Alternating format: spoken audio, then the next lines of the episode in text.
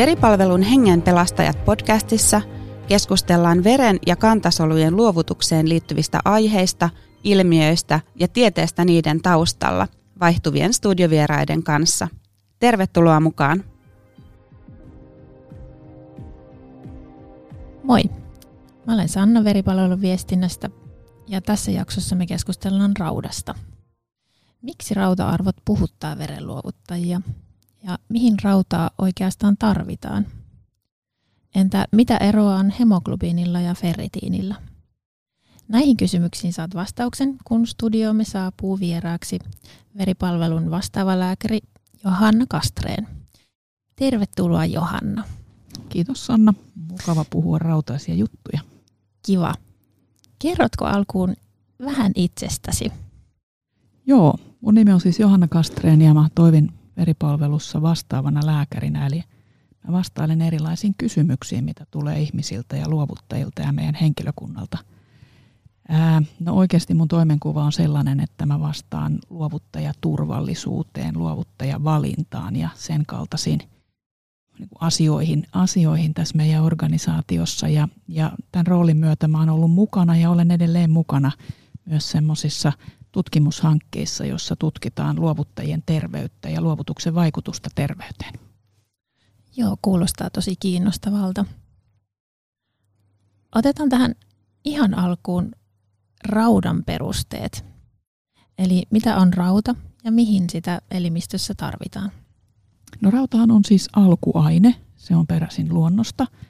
Se on ihmiselle tärkeä hivenaine ja kaikkein tärkein sen tehtävä on – on se, että se on, sitä tarvitaan hemoglobiinin rakennusaineena ja hemoglobiinihan on taas yksi punasolun osa ja hemoglobiinin tehtävä on kuljettaa happea elimistössä. Eli rauta on meille kyllä tosi elintärkeä aine. Entä miksi hemoglobiini on keskeinen asia verenluovutuksessa ja veren siirroissa? No, tässä on tavallaan nyt kaksi näkökulmaa. se, se veren siirtojen näkökulma liittyy siihen, että kun potilas tarvitsee punasoluja veren siirtoa, niin se on siis semmoinen tilanne, että hänen hapetustaan pitää korjata. Tarvitaan jostain syystä on pulaa, niitä on joko vuodettu tai menetetty tai muulla tavalla sillä ihmisellä on liian vähän punasoluja.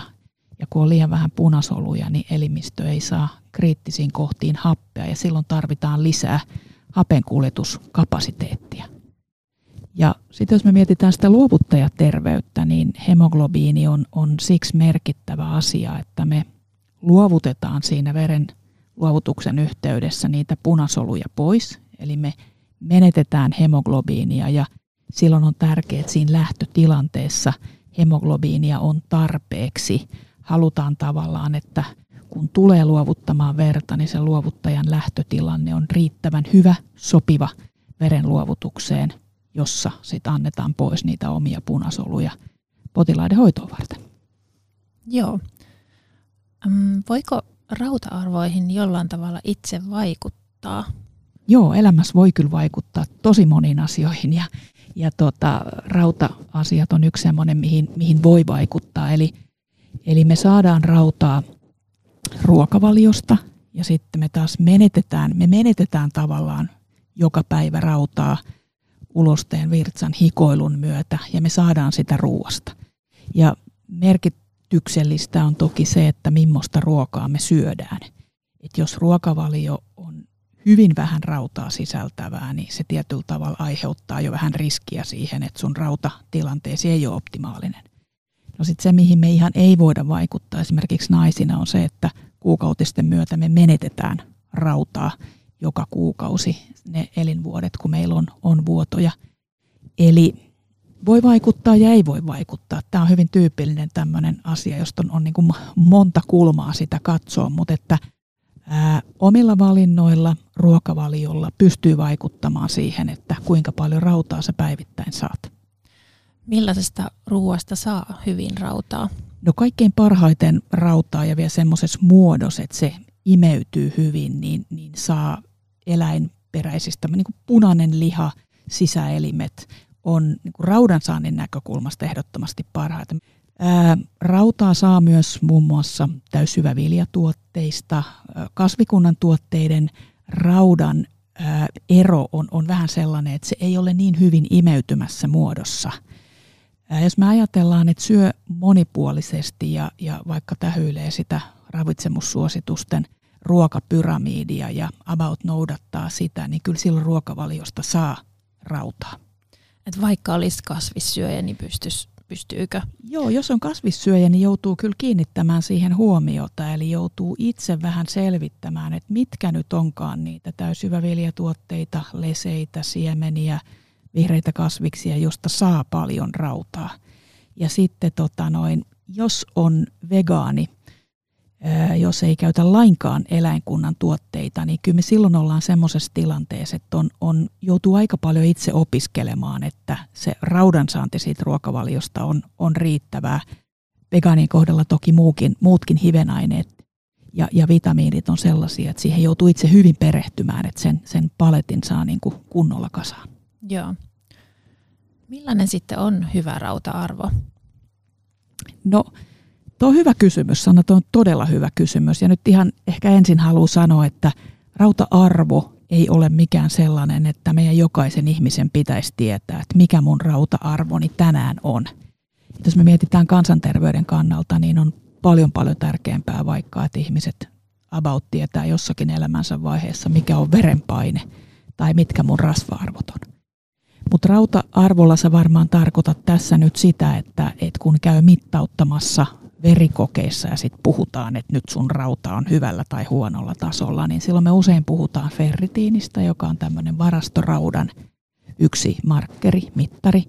Ja siinä suomalaiset viitearvot on sellaisia, että naisilla sen ö, matalin arvo on, on 15 ja miehillä 20. Ja sitten me tavoitellaan tietysti sellaisia, jotka on siellä viitearvojen sisällä. Ja ehkä ennen kaikkea sitä, että tavoitellaan sitä, että ihminen on oireeton. Sulla ei ole väsymystä ja, ja sä et ole täysin uupunut. Ja jos me ajatellaan sitä rauta-arvoa, niin ää, se on itse asiassa sellainen testi, joka on kehitetty ja joka sopii hyvin siihen, että jos ihmisellä on anemia, eli liian matala hemoglobiini, niin sitten me lähdetään erottelemaan, että mistäköhän se voisi johtua. Ja sitten tutkitaan se ferritiini, että olisiko se raudanpuute anemia se rauta-arvo ei ole mikään semmoinen niin seulontatesti väestölle, jota, josta me ensinnäkään tiedettäisiin, että mitä nyt meidän kaikkien arvojen pitäisi absoluuttisesti olla. Tai se olisi jotenkin hyödyllinen väestön yleisen terveydentilan selvittämiseksi. Entä minkälainen on sitten hyvä hemoglobiiniarvo, jos miettii vaikka, että tulee luovuttamaan verta? Yes, no tässä mä osaan sanoa jo paljon eksaktimmin.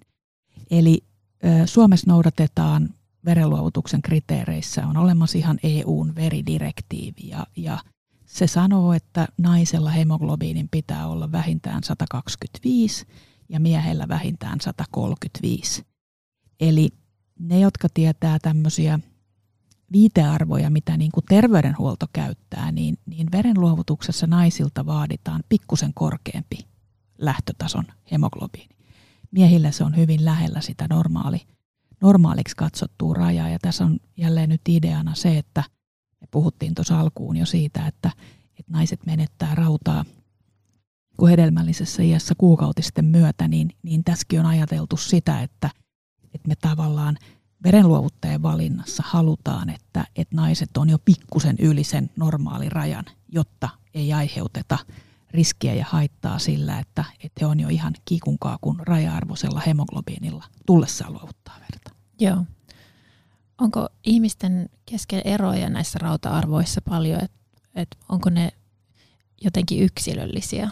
Ne on tosi yksilöllisiä. Itse asiassa hemoglobiinitasokin on hyvin, hyvin yksilöllinen ja me tavallaan tiedetään ää, sukuja esimerkiksi, jossa hemoglobiinitasot on, on keskimäärin – vähän niin kuin korkeammalla tasolla. Sitten me tiedetään ihmisiä, joiden, jotka tietää, että koko elämänsä ajan ne on ollut naisia vaikka lähellä sitä anemia-rajaa. Ja, ja tota noin, he on kuitenkin eläneet koko elämänsä niin ja se on pysynyt siinä ja, ja voineet hyvin.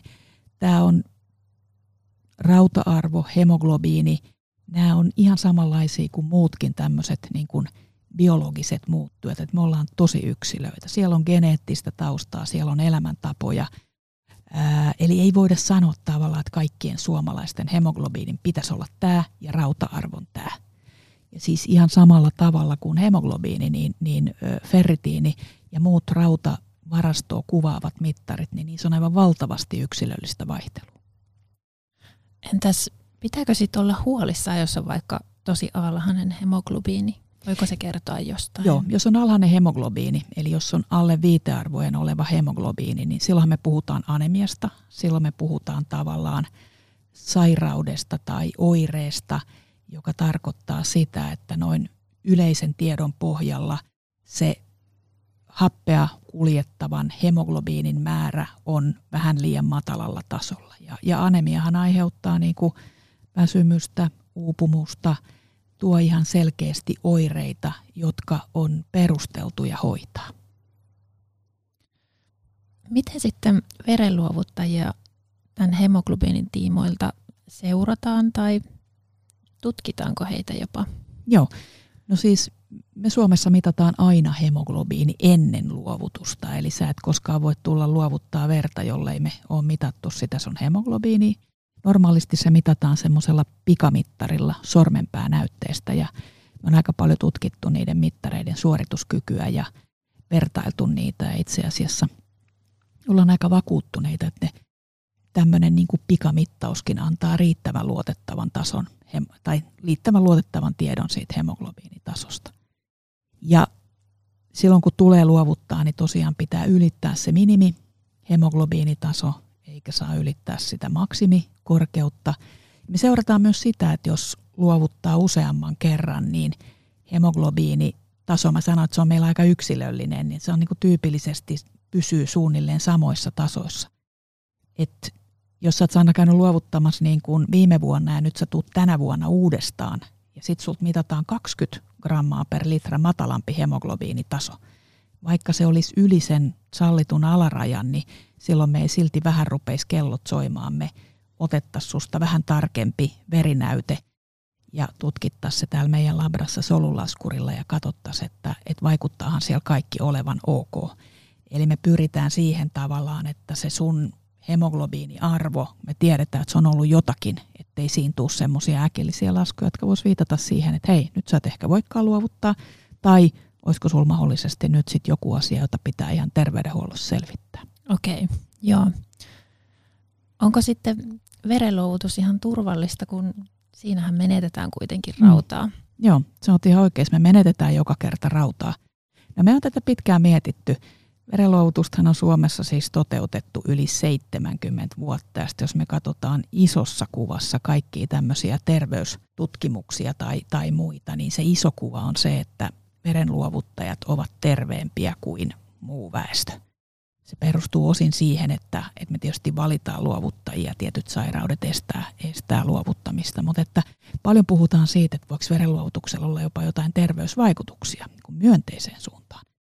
Ää, kun menettää rautaa, niin me ajatellaan sitä niin, että erityisesti sellaisessa tilanteessa, jossa rautavaraston ylläpitäminen on, sanoisinko nyt haasteellista, jos sä olet nainen, hedelmällisessä iässä, sulla on kuukautiset, jos sä luovutat tiheästi, niin näissä tilanteissa se meidän ratkaisu on se, että kun sä menetät rautaa, niin me korvataan rautaa antamalla verenluovuttajille rauta lisää. Ja me annetaan niin aika pieni annoksinen tabletti kolmen viikon kuurina semmoisella ajatuksella, että siinä korvataan niin kuin rautamääränä noin kymmenkertaisesti se, mitä sä menetät – mutta että rauta ei imeydy ollenkaan täysmääräisesti. Ja sitten kun meillä on aika pieni milligrammanen se tabletti, niin se myöskin aiheuttaa mahdollisimman vähän sivuvaikutuksia. Eli pyritään siihen, että se menetetty rauta, se korvattaisiin niillä, jotka on riskissä raudan puutteelle, erityisessä riskissä raudan puutteelle. Ja sitten jos me ajatellaan vaikka miehiä, joiden luontainen rautavarasto on, on suurempi kuin naisia – naisilla. Ja jos mies ei luovuta kovin tiheästi, niin sitten sit tavallaan ajatellaan, että okei, hän ehtii ravin, ravinnon kautta ikään kuin korvaamaan sen menetetyn raudan. Ja sitten jos seuraavalla kerralla hemoglobiini on ihan hyvä, hyvällä tasolla ja samalla tasolla kuin aikaisemmin, niin ei muuta kuin tervetuloa. Eli kyllä mä niin kuin isossa kuvassa sanon, että verenluovutus on turvallista. Sitten me toki tiedetään tilanteita, jossa, jossa hemoglobiinin mittauksesta huolimatta ihmiset verenluovutuksessa ovat ajautuneet raudan puutteeseen.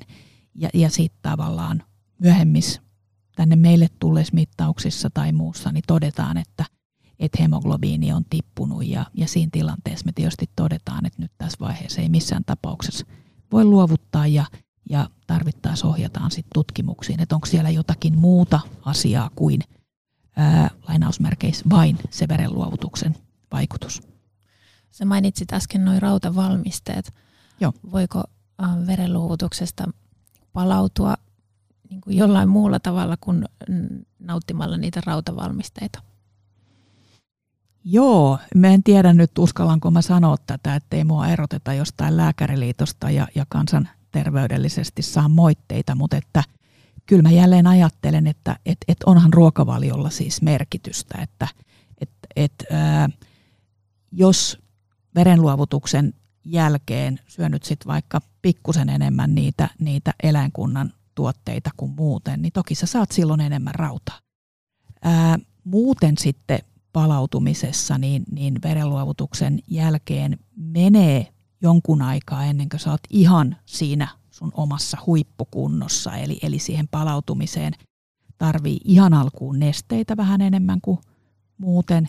Ja sitten tarvii olla itselleen armollinen, eli, eli tota, noin neljä viikkoa sen luovutuksen jälkeen ei ole järkevää yrittää omaa jotain 10 kilsan juoksuennätystä tai lähteä tavoittelemaan Everestin huippua tai tehdä jotain semmoista äärijuttua. Normaali elämässä, normaali liikunnassa pärjää kyllä, mutta meiltä on ehkä noin niin kuin 10 prosenttia siitä meidän huippu, huippu tavallaan suorituskyvystä on vähän nyykähtyneenä sen luovutuksen jälkeen ja, ja sen takia ei ole niin kuin järkevää sit yrittää ylittää omia fyysisiä rajojaan heti sen luovutuksen jälkeen. Siinä menee noin kuukausi. Okei. Toki on tosi hyvä tietää. Joo, ja tätä me kyllä liikkujille sanotaan, että me ei ole ehkä siitä puhuttu, mutta et, et jos harrastaa kestävyysliikuntaa, liikkuu paljon, hikoilee paljon, niin kyllä kestävyysliikunta on yksi myös tämmöinen mahdollinen niin kuin rautatasapainoa vähän alaspäin vievä juttu. Ja, ja tota, jos mä mietin aktiiviliikkujia, niin, niin tota, ei ole optimaalista, että tulee luovuttamaan tosiaan just ennen kuin haluaa voittaa se naapuri vihdoinkin siinä puolimaratonilla, kun sitä on odotellut. Ja sitten toisaalta, niin kun, jos on aktiiviliikkuja ja, ja tietää jo, että on ollut niin kuin haasteita pitää sitä hemoglobiinia, niin kovin tiheästi semmoisessa tilanteessa ei mun mielestä myöskään kannata luovuttaa. mietittäisiin sitä kokonaisuutta. Onko mä niin kuin aikaisemmin jo muualla kuin verenluovutuksessa tai verenluovutuksen yhteydessä tietoinen siitä, että, että mun kohdalla hemoglobiinin ylläpitäminen on haasteellista tai mulla on diagnosoitu anemia tai jotain, silloin pitää miettiä, että kuinka usein mun on järkevää luovuttaa tai onko mun ollenkaan järkevää luovuttaa. Nuorille naisille suositellaan luovutusta noin kerran vuodessa. Miksi nuoret naiset on riskiryhmässä raudan suhteen? Se on hyvä kysymys. Siis noin biologisestihan me tiedetään, että kaikki naiset, jotka on hedelmällisessä iässä, niin, niin heillä tavallaan se raudan puutteen riski liittyy siihen, että he menettää punasoluja, verta, hemoglobiinia joka, joka kuukausi. Miksi nuoret naiset poikkeaa muista hedelmällisessä iästä olevista naisista, niin, niin mulla ei ole mitään niin kuin – absoluuttista totuutta siihen, mutta mulla on muutamia arvauksia ja ennen kaikkea meillä on näyttöä meidän omista verenluovuttajatutkimuksista, että Suomessa nimenomaan 18-25-vuotiaat naiset on suuremmassa riskissä kuin sitten ne muut hedelmällisessä iässä olevat naiset ja, ja sitten selvästi suuremmassa riskissä kuin, kuin naiset, joille ei enää ole kuukautisia. Mun ajatus on se, että et, et jos nyt yhtään pitää silmiä ja korvia auki ja miettii, että myös minkälaisia ruokavaliovalintoja, diettivalintoja, ympäristön näkökulmasta hyviä ruokavalintoja Suomessa tehdään, niin mä, mä uskaltaisin sanoa, että aika paljon ne kohdistuu sinne nuoriin naisiin. Ja, ja yksi ajatus on kyllä se, että nuorten naisten joukossa on myös paljon ihmisiä, jotka on, on kasvissyöjiä, jotka ei välttämättä ravinnosta saa niin paljon rautaa kuin sitten muut ikäryhmät. tämä on niin kuin oletus. Kyllä me kaiken kaikkiaan siis tiedetään, että, että raudan puutteen riskissä niin, niin no ensinnäkin kasvavassa iässä olevat ihmiset, meidän kasvu vaatii rautaa ja, ja sitten vasta tavallaan kun saavutetaan se aikuisuus, niin, niin ne rautavarastot on, on paremmalla tolalla. Mutta ei mulla ihan niin kuin aukotonta vastausta sun, sun kysymykseen on, kun me tiedetään tämä juttu Suomesta, että et 18-25-vuotiaat naiset on suurimmassa riskissä raudan puutteen suhteen, niin me on just errattu omia käytäntöjä ikään kuin suojellakseen heitä.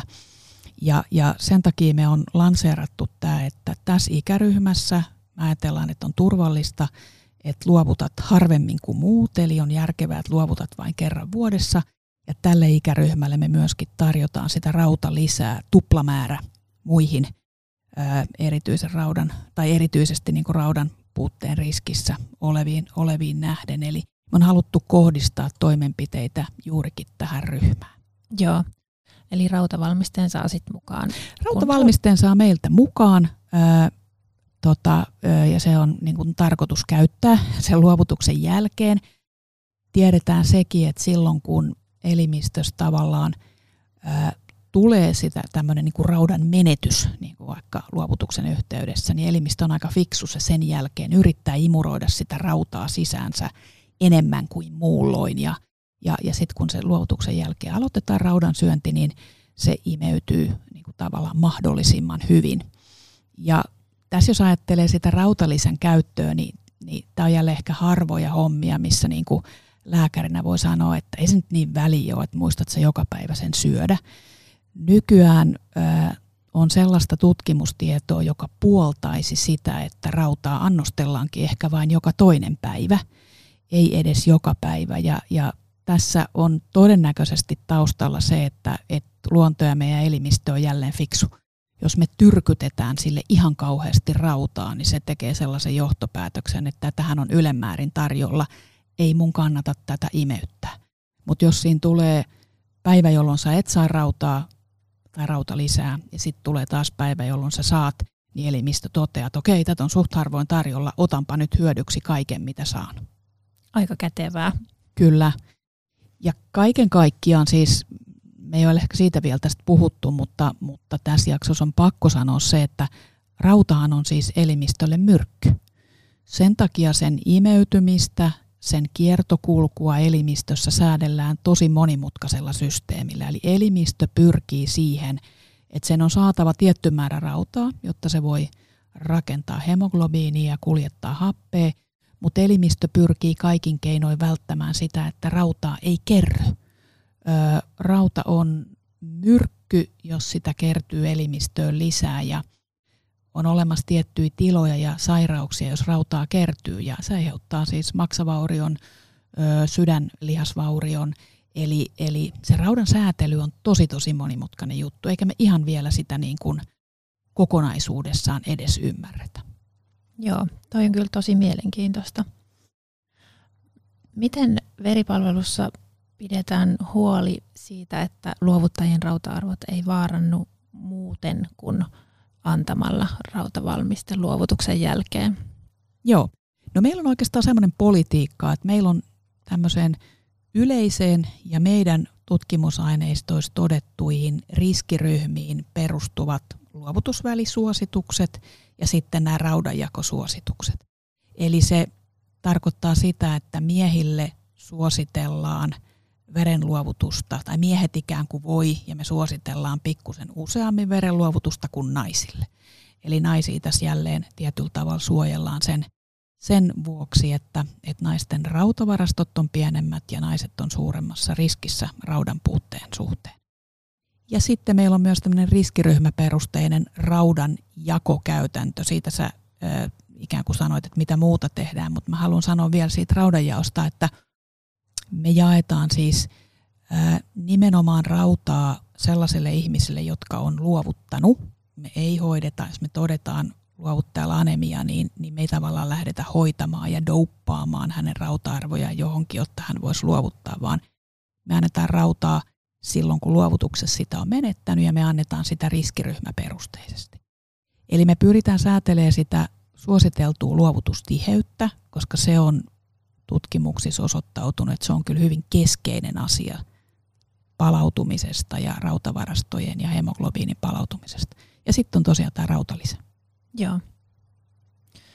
Sä tuossa haastattelu aluksi mainitsitkin jo ferritiinin, mutta palataan siihen vähän. Eli mitä eroa on hemoglobiinilla ja ferritiinillä? Joo, ne on tosiaan niin kuin kaksi ihan eri juttua ja jos mä nyt katsoo sitä keskustelua, mitä käydään, niin, niin tavallaan ferritiini on, on noussut tietyllä tavalla semmoiseksi hyvin paljon puhututtavaksi ja, ja ehkä noussut yli, yli, niin kuin, yli korostuneeksi tässä rautakeskustelussa. Et hemoglobiini on siis punasolujen rakennusaine ja, ja se kuljettaa happea elimistössä. Ferritiini on, on yksi tämmöinen laboratoriotutkimus, joka voidaan tehdä selvittääksemme ihmisen rautavarastoja, eli semmoista, mitä sulla on ikään kuin pankissa rautaa, jota sä voit käyttää ää, silloin, kun, kun sä tarvitset uusien punasolujen ja, ja lihassolujenkin rakentamiseen sitä alkuainetta lisää. Mutta ferritiini on, on yksi mittareista, jotka kertoo rautatasapainosta. Se ei ole ollenkaan täydellinen mittari siitä, mutta ilman muuta se antaa jotakin kuvaa siitä niin kuin varastossa käytettävästä raudan määrästä. Mä oon miettinyt siis, että miksi just ferritiini on semmoinen aihe, joka puhuttaa, tai minkähän takia se juuri yhdistetään vaikkapa väsymykseen. Ootko miettinyt mahdollisesti, että mitähän siinä voi olla taustalla? No mun mielestä se on ihan looginen juttu siis. Ää, jos me ajatellaan tavallaan semmoista ketjua tai, tai mitä mä nyt ajattelisin, kaskaadia, joka etenee, niin se on hyvä tilanne, että sulla on normaali hemoglobiini ja sulla on hyvät rautavarastot. Ää, mun yksi kollega pari viikkoa sitten kongressissa käytti tällaisia termejä. Nyt mä varastan nämä Katja van der Hurkin jutut, mutta hän, hän sanoi sillä tavalla, että hän ajattelee niin, että se hemoglobiini on se ää, niin kuin rautamäärä, mikä sulla on lompakossa. Ja sitten se ferritiini on se, mitä sulla on pankkitilillä. Ja, ja sä voit niin kuin lompsasta käyttää sitä juuri nyt. Ja sitten sulla on siellä pankkitilillä jotain semmoista pesämunaa, jota sä voit ottaa käyttöön silloin, kun lompsa on tyhjentynyt. Ja, ja tota noin, mm, se ferritiini on varmaan noussut sen takia niin kuin keskusteluun, että, että hyvä tilanne, sulla on hyvä hemoglobiini ja hyvät rautavarastot. Sulla on sekä niin kuin lompsassa rahaa, että sitten sulla on pankkitilillä.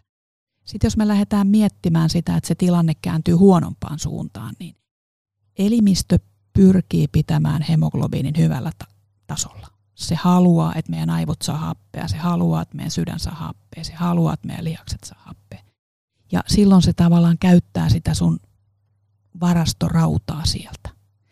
Eli se seuraava vaihe sinne niin kuin mennessä kohti anemiaa, joka me tiedetään, että on sairaus, joka me tiedetään, että on huono tilanne, niin on se, että sä olet ikään kuin kuluttanut ne varastoraudat, mutta sulla on vielä nyt se kaksi euroa siellä lompsassa käytettävä. Ja sitten se huono tilanne on se, että sun rautavarastot on nollassa ja sun hemoglobiini on, on mennyt sinne anemian puolelle. Ja tästä huonosta tilasta me tiedetään, että se aiheuttaa oireita – se pitää tutkia, sen syy pitää selvittää, se pitää hoitaa. Ja nyt meillä on sellainen välivaihe, että no mitä sitten, että mun elimistö pystyy muodostamaan tarpeeksi hemoglobiinia, mulla ei ole hapen puutetta, mulla ei ole anemiaa, mutta voisiko siellä olla sitten joku semmoinen väijyvä oiretila tai voisiko jotkut oireet laajassa mittakaavassa selittyä, että siellä on kehittymässä jotakin huonoa.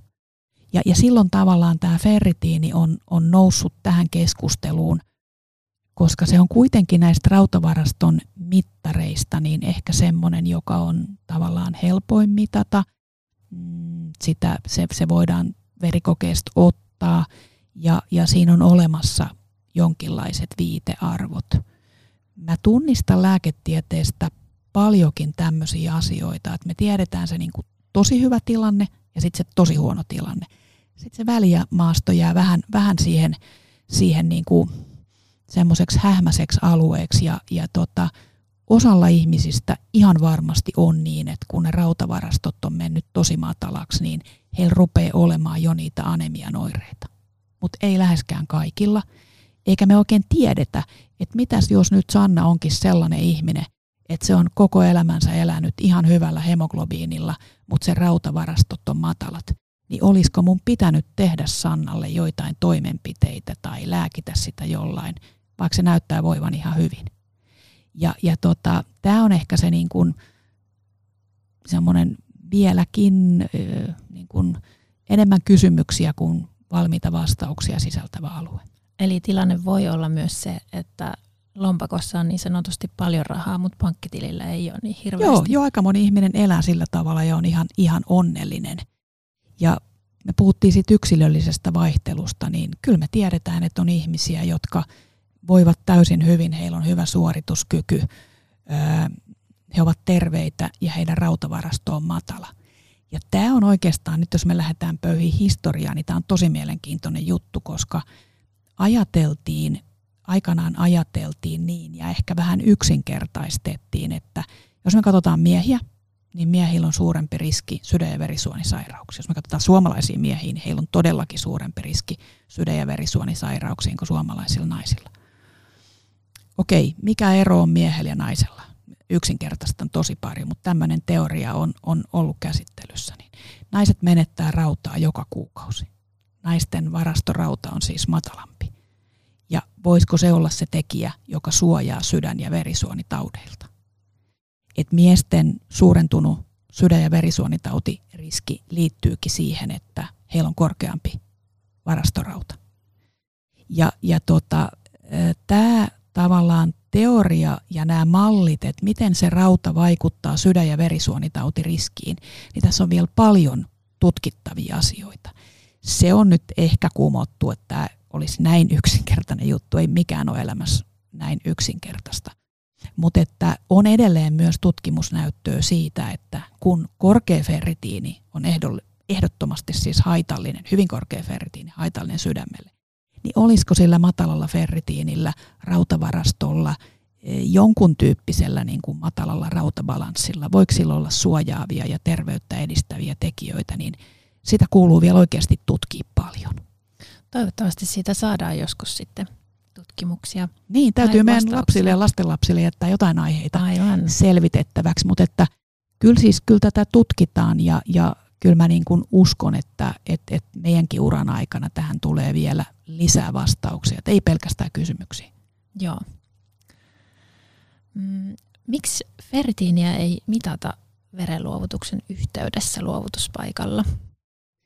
Jos ferritiini olisi semmoinen hyvä, helposti tutkittava, seulontamenetelmäksi sopiva, niin se olisi varmaan säädetty jo pakolliseksi verenluovutuksessa.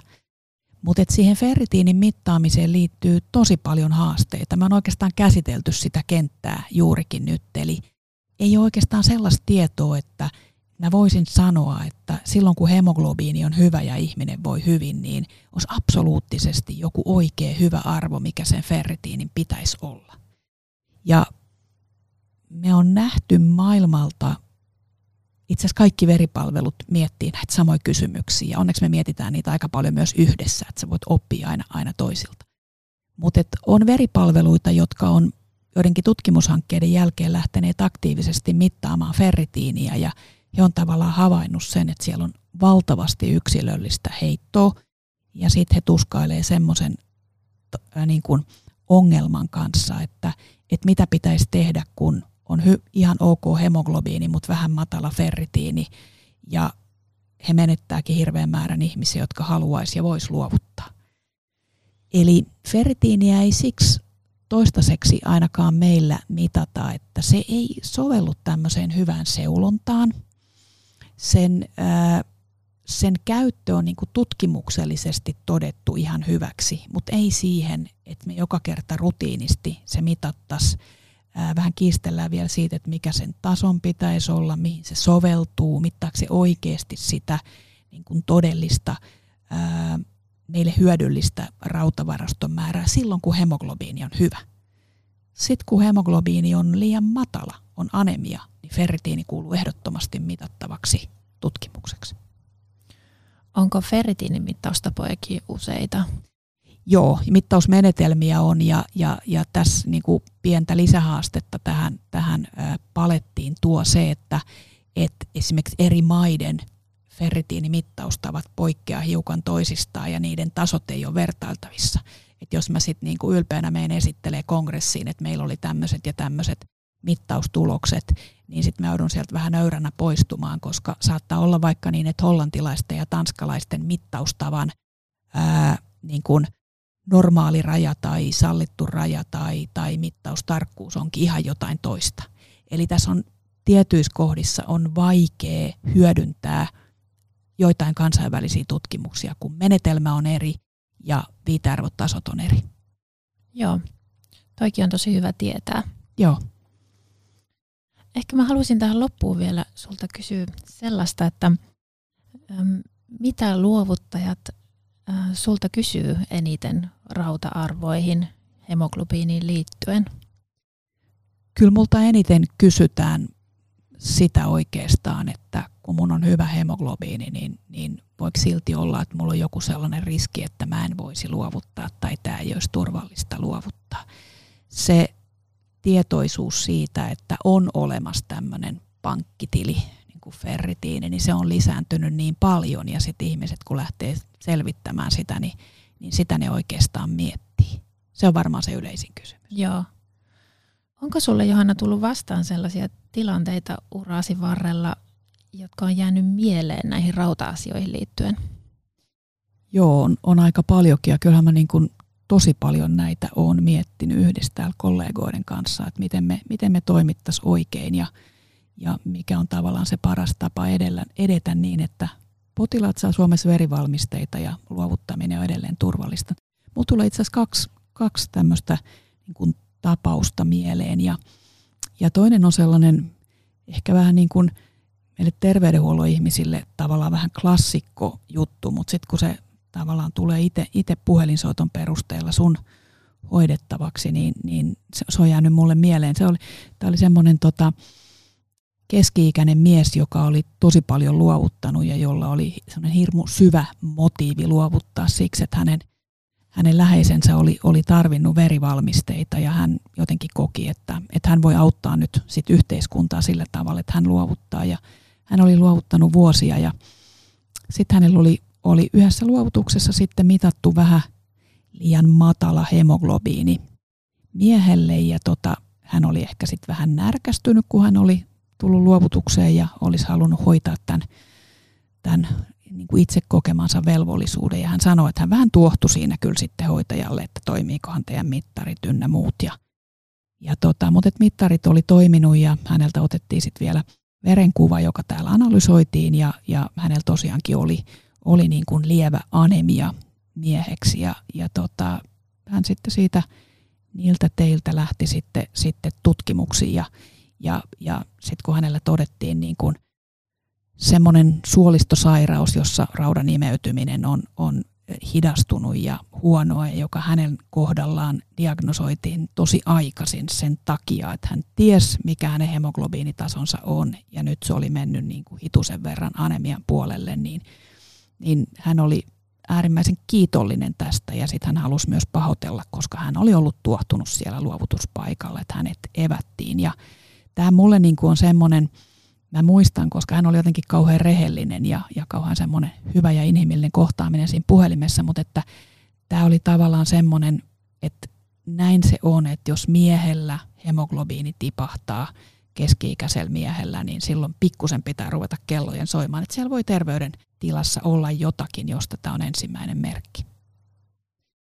Sitten ehkä se toinen, toinen asia liittyy, liittyy siihen, että kun erityisesti ne ihmiset, jotka on niin kuin hyvin matalien rauta-arvojen vuoksi ovat oireilleet pitkään ja jotenkin eivät ole saanut terveydenhuollosta mitään apua, niin, niin eh, he on sitten välillä ottaa meihin – tosi aktiivisestikin yhteyttä ja, ja tavallaan tivaa meiltä, että tehdäänkö me nyt varmasti asioita oikein ja, ja noin. Ja mulla oli sitten tämmöinen pitkä pitkä puhelinkeskustelu ihmisen kanssa, jolla oli taustalla niin kuin, hän oli tosi pettynyt terveydenhuollon huollon toimintaan ja, ja myöskin tosi pettynyt veripalvelun toimintaan. Ja, Ja jollakin tavalla se keskustelu sitten eteni ja, ja tota, hän tavallaan tivas ja toivo meiltä, että, että kyllä meidän pitäisi jollain tavalla parantaa meidän, meidän toimintaa. Ja, ja ehkä tämän puhelun jälkeen niin, niin meillä sitten syntyi jonkinlaisia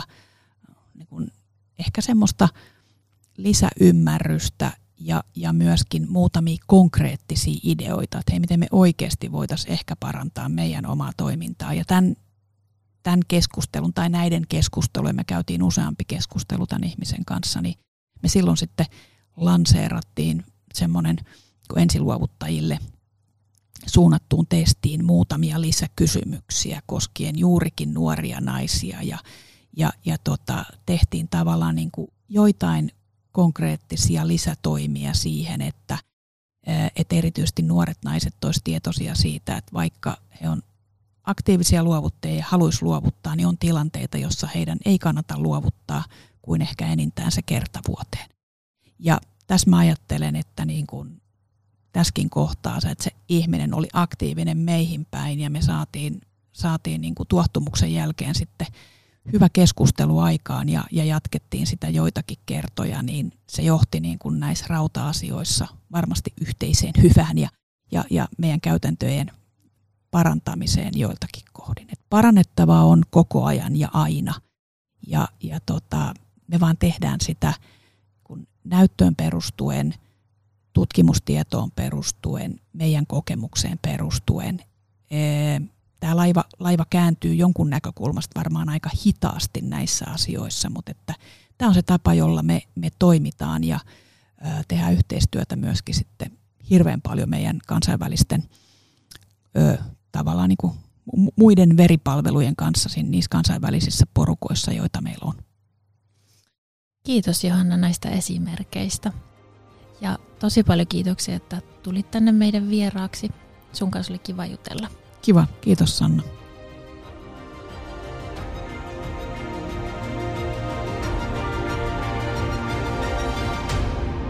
Kiitos kun kuuntelit. Jakson kuvauksesta löydät aiheeseen liittyviä linkkejä. Jos sulla on kommentteja tai kysyttävää, tule keskustelemaan aiheesta veripalvelun Instagram-tilille at veripalvelu.